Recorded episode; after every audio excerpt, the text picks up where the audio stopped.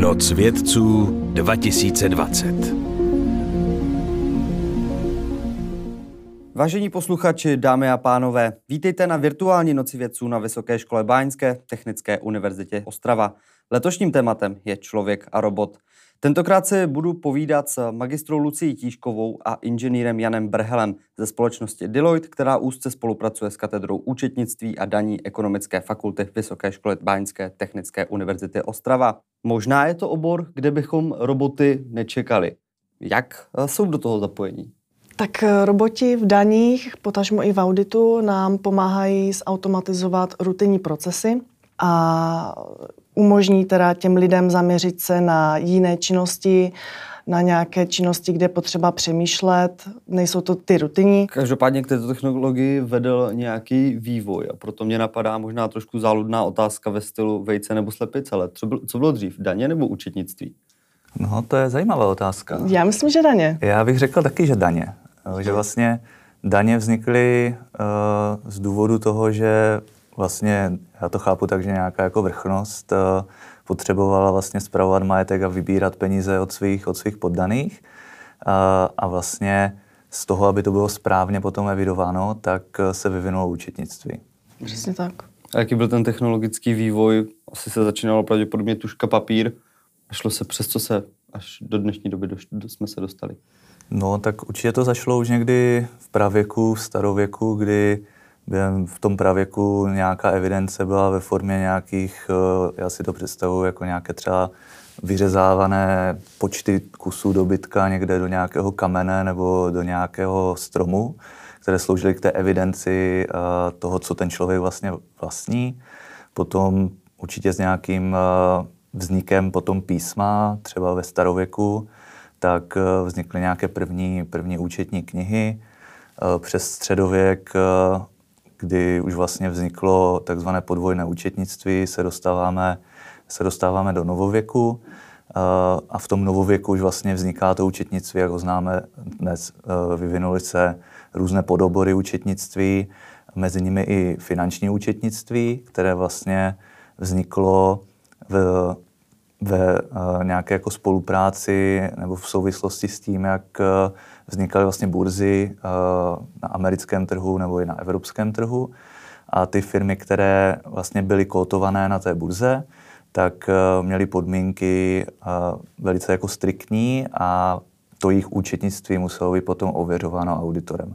Takže vlastně tam vznikla ta profese toho, toho finančního auditora. A, a potom samozřejmě v těch posledních dekádách do toho vstupuje ta automatizace a v našem případě i ta robotizace těch procesů, která usnadňuje tu práci eh, těm účetním a jinými slovy nějak odpadá ta manuální práce, ta rutinní práce, ze kterou nám pomáhá ten robot. Kdyby Karel Čapek, eh, který vytvořil slovo robot, slyšel, že pomáhá s účetnictvím, asi by si představil humanoida sedícího u psacího stroje, který místo kávy pije olej, ale jak reálně robot v účetnictví vypadá? Reálně je to software, který nám pomáhá například eh, otevírat e-mailové přílohy. Paní účetní třeba by každou přílohu otevírala kliknutím, někam by si to uložila a takhle vlastně nám to provádí ten robot. Ten robot je naučený, nebo software je naučený na ty činnosti, které by jinak dělala ta paní účetní. Takže fyzicky nevypadá, je to změť čísel kód. Přesně tak, přesně tak, je to vyloženě kód. Jak se vybírají daně dnes? Už to pravděpodobně nejsou ty měšce a vozy, které po vesnicích sbírali podíly z toho, co lidé vyrobili. Ano, tak ještě před nějakou dobou jsme vlastně měli papírová daňová přiznání, to znamená, bylo tam nutné je manuálně zpracovat, bylo to pomalé, klasicky se chodila podávat na poštu, takže si dokážeme představit, že to všichni nechávali na poslední termín, takže těsně před půlnocí se šlo na hlavní poštu, která jela nonstop. Tam to všichni podávali, potom správce daně musel teda čekat, než mu to poštou přijde. Nejdej bože, že to někdy muselo ztratit. To už naštěstí máme za sebou. Dnes máme automatické nebo poloautomatické zpracování dát, eh, automatickou přípravu jednotlivých podkladů a máme elektronické podání. Dnes eh, jsou teda elektronická přiznání, která podáváme buď přes datovou schránku, anebo přes Apple, což je elektronické podání pro finanční zprávu. A výhled do budoucna, jak to možná vidíme, je možné, že bude nová forma automatických i kontrol, že vlastně správce daně nebude muset čekat, než to online podáme, ale vidíme to tak, že vlastně už na tu kontrolu bude moct přijít ještě předtím, než to podáme. Často u nás slyšíme, že máme složitý daňový systém a že stát chce vědět právě po podnikatelích a firmách moc informací. Jak jsme na tom ve srovnání se zahraničím? O, tak v zahraničí máme o, standard SAFT-E, který byl teda zaveden o, roku 2005 od OECD, respektive tahle OECD ho navrhla. Není to vložně zavedeno v každé zemi. Některé země jej mají přímo zaveden, některé země si ho upravili podle sebe, protože je to doporučení OECD a některé země jdou vložně podle svého. Ale kdybychom se podívali na nějaký příklad, tak například Například eh, v Polsku musí eh, daňové subjekty eh, evidovat několik dokumentů, ten rozsah je velký a každý subjekt, který musí být připraven na požádání předat finančnímu úřadu některé typy údajů. Například v tom Polsku musí teda mít hlavní knihu, obratovou předvahu, i data z faktur, výpisy z bankovních účtů a toto vše musí být připraveni na požádání teda dát správci daní ale máme teda i státy, což je takové zajímavé, například v Německu nebo ve Velké Británii musí dokonce pravidelně a online reportovat i mzdová data. To znamená, vyplatní páska se musí nahlásit i zprávě sociálního zabezpečení. Mhm, takže to jsou státy, které mají ještě náročnější podmínky. Jsou některé státy, které by měly jednodušší ty podmínky? Ano, dají se najít i takové. Eh, například, eh, když uvedu Singapur, tak tam jim stačí eh, mít hlavní knihu, data z faktur, nebo třeba záznamní evidenci k DPH, ale ten rozsah už je menší, není tak extenzivní. Mhm. Vy jste tu budoucnost trošku naznačila, ale kam směřuje vybírání daní a zpráva daní? Bude to plně automatizované, běžné? Jaký je ten výhled? V podstatě ano, když bych to shrnula, tak vlastně správce daně dneska schromažďuje stále více dat, stále více uh, detailních dat a ten rozsah, co chce vidět, tak je samozřejmě čím dál tím větší.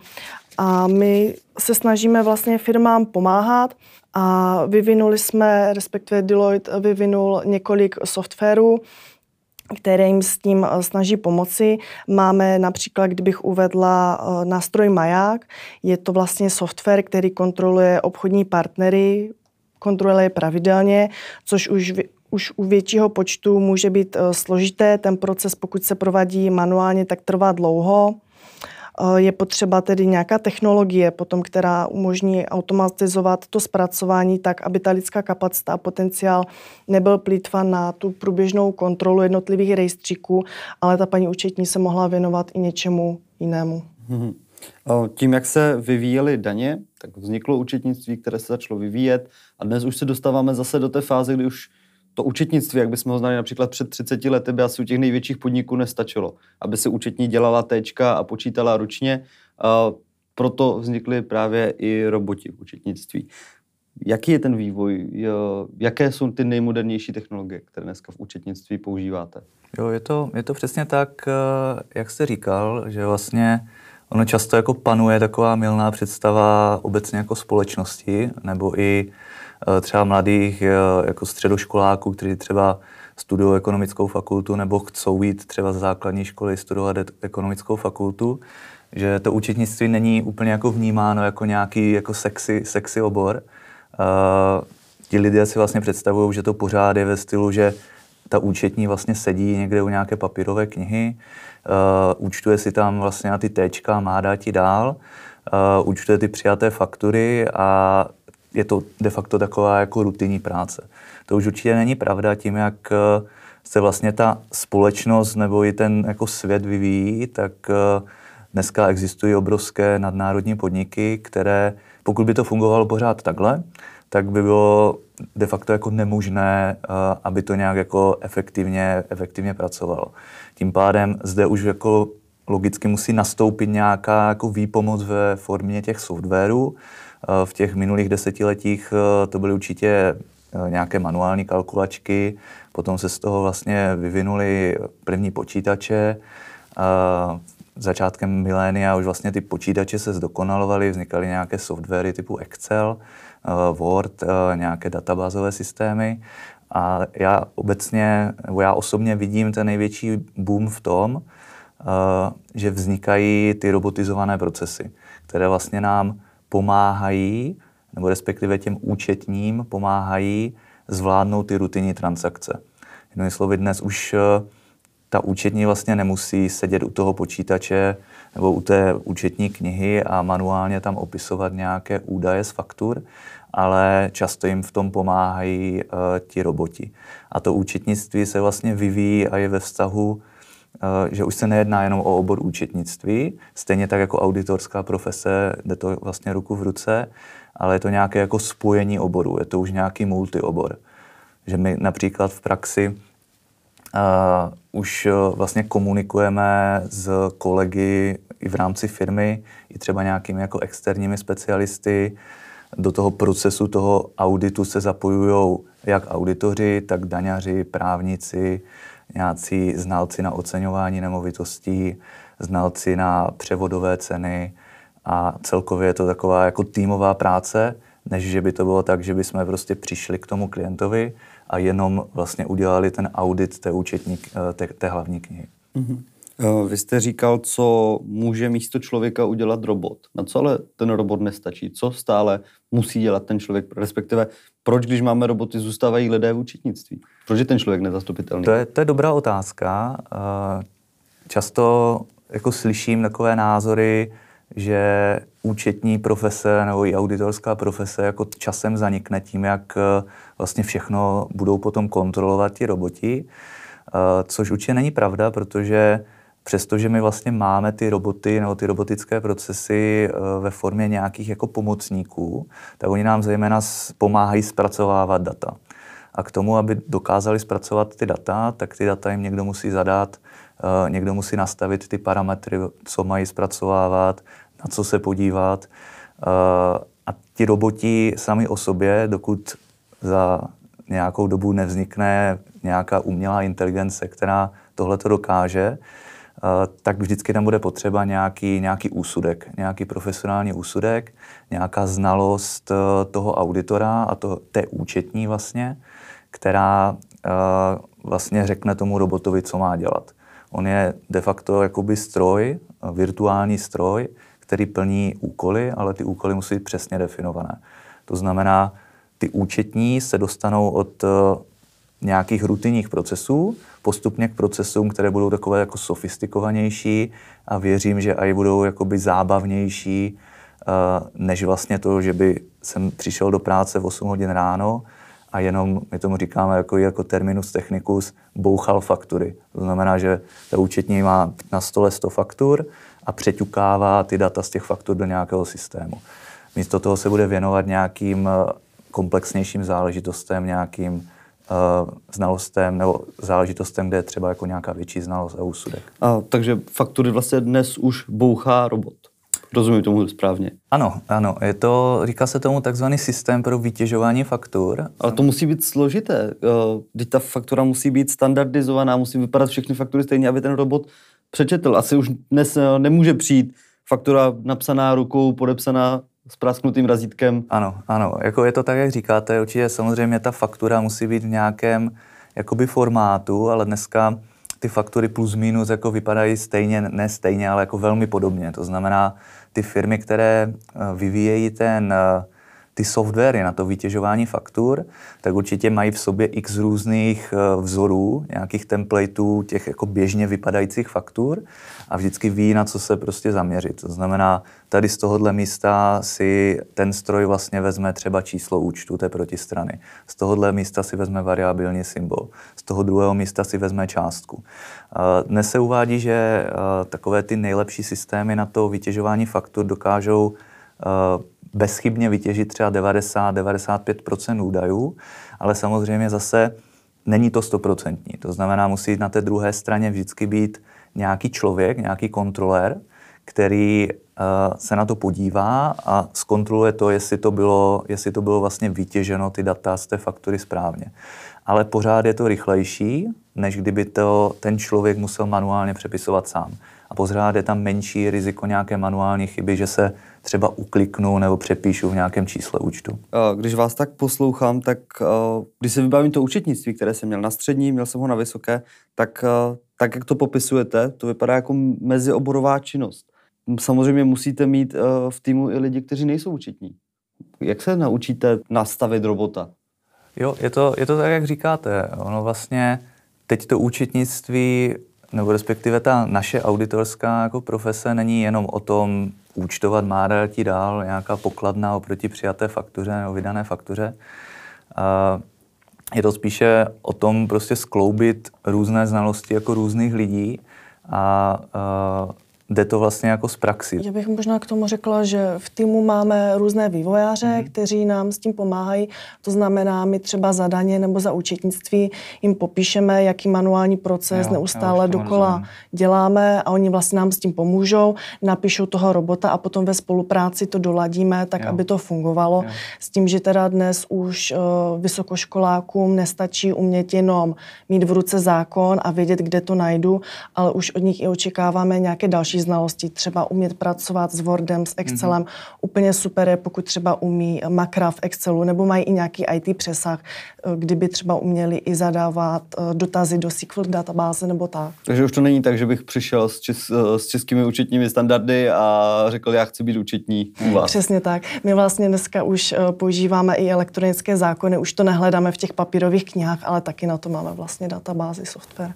Mm-hmm když se ještě vrátíme k tomu robotovi, dává vám, jaké jsou ty výstupy, jak to vypadá?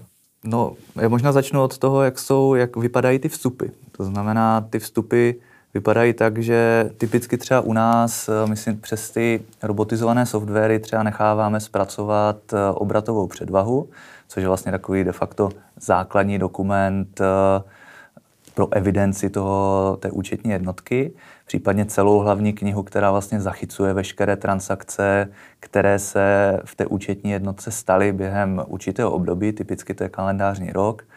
Jako účetní transakce si lze představit prakticky jako všecko od eh, nějakého přijatého dokladu po vystavenou fakturu, po zaúčtování odpisů, tvorby nějakých opravných položek, rezerv a tak dále. To znamená, my máme třeba k dispozici tu celou hlavní knihu, to se dá představit jako seznam nějakých dat, eh, typicky to dostáváme v Excelu. Má to od stovek po třeba desetitisíce eh, u jedné velké firmy, kterou jsem v minulosti auditoval, se dokonce jednalo o nějakých třeba 500 miliard řádků za ten jeden rok, eh, které vlastně tam měly jako účetní transakce během určitého období. Z toho čísla, co jsem před chvilkou řekl, je jako jasné, že se to nedá zpracovat prostě manuální silou. To znamená, my máme určité jako nástroje, eh, které vyvinuli naši kolegové z našeho IT oddělení, které vlastně slouží k tomu, že my jim zadáme ty data, oni dostanou od nás ty data, ten Excel, případně nějaký jako rozsáhlejší soubor, když se jedná o velkého klienta, a oni nám připraví určité analýzy, eh, můžou to být různé korelační analýzy. Korelační analýza, co si pod tím představit? Korelační analýza, zjednodušeně řečeno, je to nějaká vzájemná závislost dvou proměných. To znamená, když typicky, dám příklad, třeba typicky to děláme, že se díváme na to, jak se vyvíjí částka na účtu osobních nákladů versus částka na účtu, které vlastně zaměstnavatel musí odvést České správě sociálního zabezpečení ve formě sociálního zdravotního pojistného. To je velice jednoduchá, vlastně velice jednoduchý takový test, kdy my řekneme, eh, tady vlastně zaměstnavatel si zaúčtoval mzdy v částce třeba tisíc korun, eh, sociální a zdravotní pojištění obecně v České republice je zhruba 34%, takže čekáme, že k tomu bude 340 korun sociálního zdravotního pojištění. A ono nám to potom vlastně ten program eh, de facto vygeneruje takový pěkný jako vizuální graf, ve kterém vidíme vlastně na ose nějaký ča, na, nějakou časovou osu, vedle toho osu vlastně, která nám značí tu částku a vidíme tam vlastně dvě, dvě čáry a čekáme vlastně, že by se neměli od sebe příliš odchylovat. A když se odchýlí, tak víte, že je něco špatně. Ano, když se odchýlí, tak vlastně nám to signalizuje nějaký potenciální problém. My vlastně tím, že to je v nějaké časové ose, tak si dokážeme vlastně přesně třeba buď eh, prokliknout přímo v tom programu, nebo se podívat do těch, eh, do těch detailních dát, podívat se třeba vlastně de facto cílit až na tu transakci, eh, kde může být třeba nějaká chyba. Mhm, takže v moment, kdy uh, robot ukáže pozor, tady se mi něco nelíbí, nastupuje člověk a začíná zjišťovat, proč tomu tak je a kde se Přesně to tak, přesně tak. Ono to vlastně, ten robot nám pomáhá v identifikaci nějakých rizik a nějakých potenciálních problémů.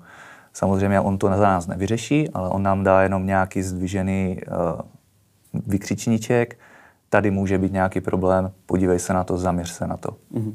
Napadá mě, kdyby nás teď poslouchal uh, začínající podnikatel, který pracuje sám, uh, ale je nadšenec do robotiky a říkal si, to je super, abych chtěl mít robotizované účetnictví. Je to ideální?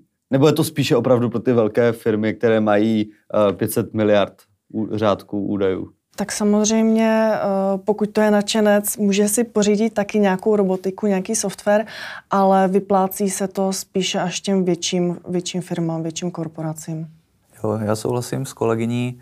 Uh, ono samozřejmě z logiky věci ty menší společnosti, které nemají třeba tolik těch transakcí během toho roku, jak já jsem zmiňoval, těch, těch 500 miliard, což je opravdu jako extrém, uh, mají jich třeba desítky, stovky, tak uh, u nich asi úplně není jako nutné investovat do nějaké, nějaké robotizace, ale u těch velkých společností dneska už uh, ani bych neřekl, že to je jako doporučené, ale je to, je to de facto jako standard u těch jako nadnárodních velkých společností, které, které třeba i jako my auditujeme.